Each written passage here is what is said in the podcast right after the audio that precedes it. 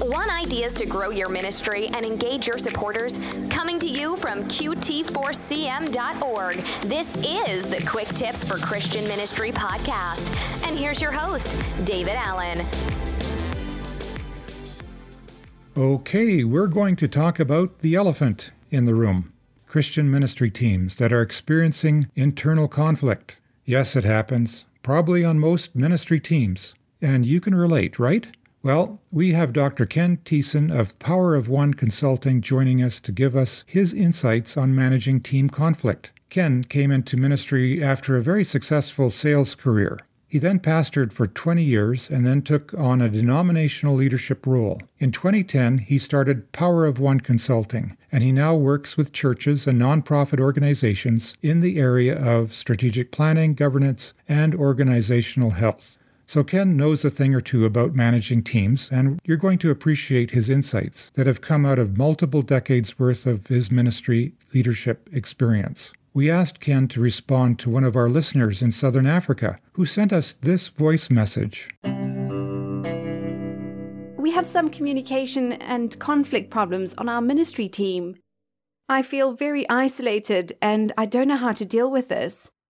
Please, could you have your podcast give some regular tips for team conflict resolution and, and how to deal with a team leader who doesn't bring out the best in us? This is Ken Thiessen, uh, and I'm responding to a question that came in about uh, what do you do when there's conflict on your team, communication isn't good, and you've got a team leader who doesn't bring out the best in you as an individual or in the team as a whole.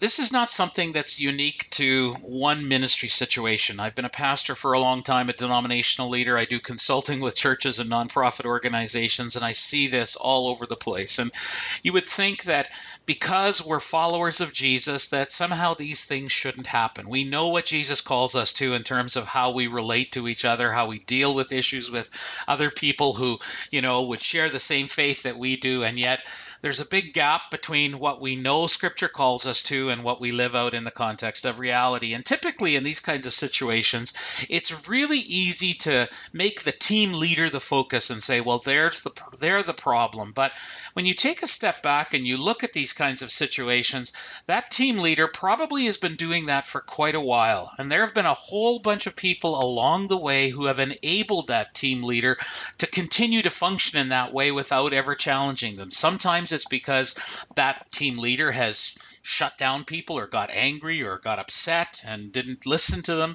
Um, sometimes it's because me as an individual, if I'm on that team, I'm afraid and I don't want to confront it because it's going to make it uncomfortable for me.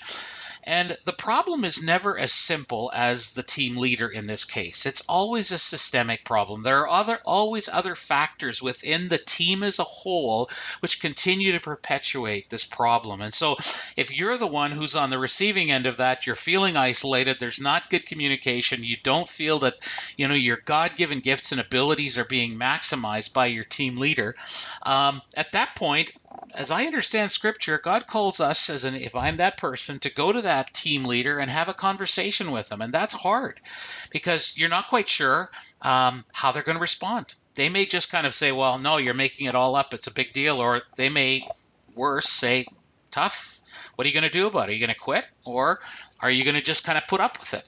And at that point, you have a choice to make. And I would assume that this team leader has to report to somebody else. And at that point, you may want to consider talking to, if it's a board or a supervisor, or, you know, kind of a, a denominational executive that they report to, you may want to go and talk to that person and say, look, I've tried to talk to this person individually about this concern. They haven't been responsive. Um, can you give me some advice and some input in terms of, uh, of how I'm going to deal with that? And Or you may want to bring it up in front of a team meeting and say, look, there's an issue here and we need to talk about this. And um, at that point, the anxiety in the room is going to ramp up because guess what? You're not the only one that feels that on the team, but collectively the team has kind of made the decision. We're just going to put up with this and we're not going to talk about it because it's safer. Um, it's uncomfortable, it's awkward, but it's safer for us not to say anything. And um, typically what that does is that just perpetuates the problem. It doesn't address it. And um, Uh, as much as we would say as Christians that we are people who are driven by a faith in God and a belief in that He calls us to live life in a certain way when we work together in teams, and that we're motivated by a love for God and a love for other people, um, when we fail to kind of challenge these kinds of dynamics on teams, really what's dominating our decision-making practices is our not our faith in God, not our love for other people on the team.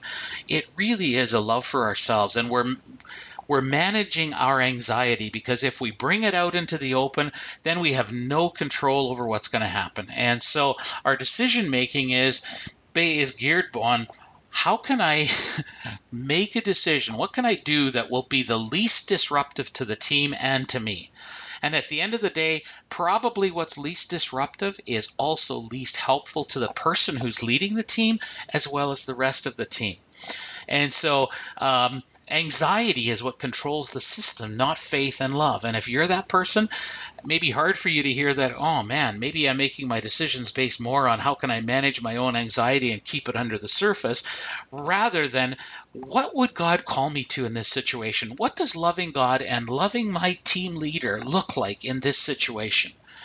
And um, so I've I've addressed uh, uh, you know, what this looks like in the context of, of church ministry, and uh, uh, in a book I've written called The Anxious Congregation, and uh, it it happens in, in a lot of different contexts, and it because it's so quote unquote normal to most of our experience, we don't even realize how much anxiety is controlling and dominating our system.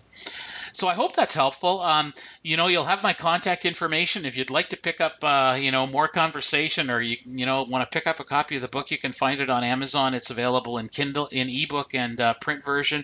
Um, and uh, you know, kind of just see, get some real practical ways in which uh, you can address conflict and, and address the anxiety that's present in every system.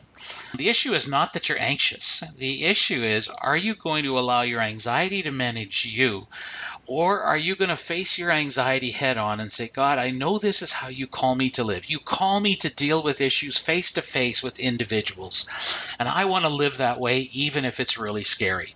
So I hope that's helpful.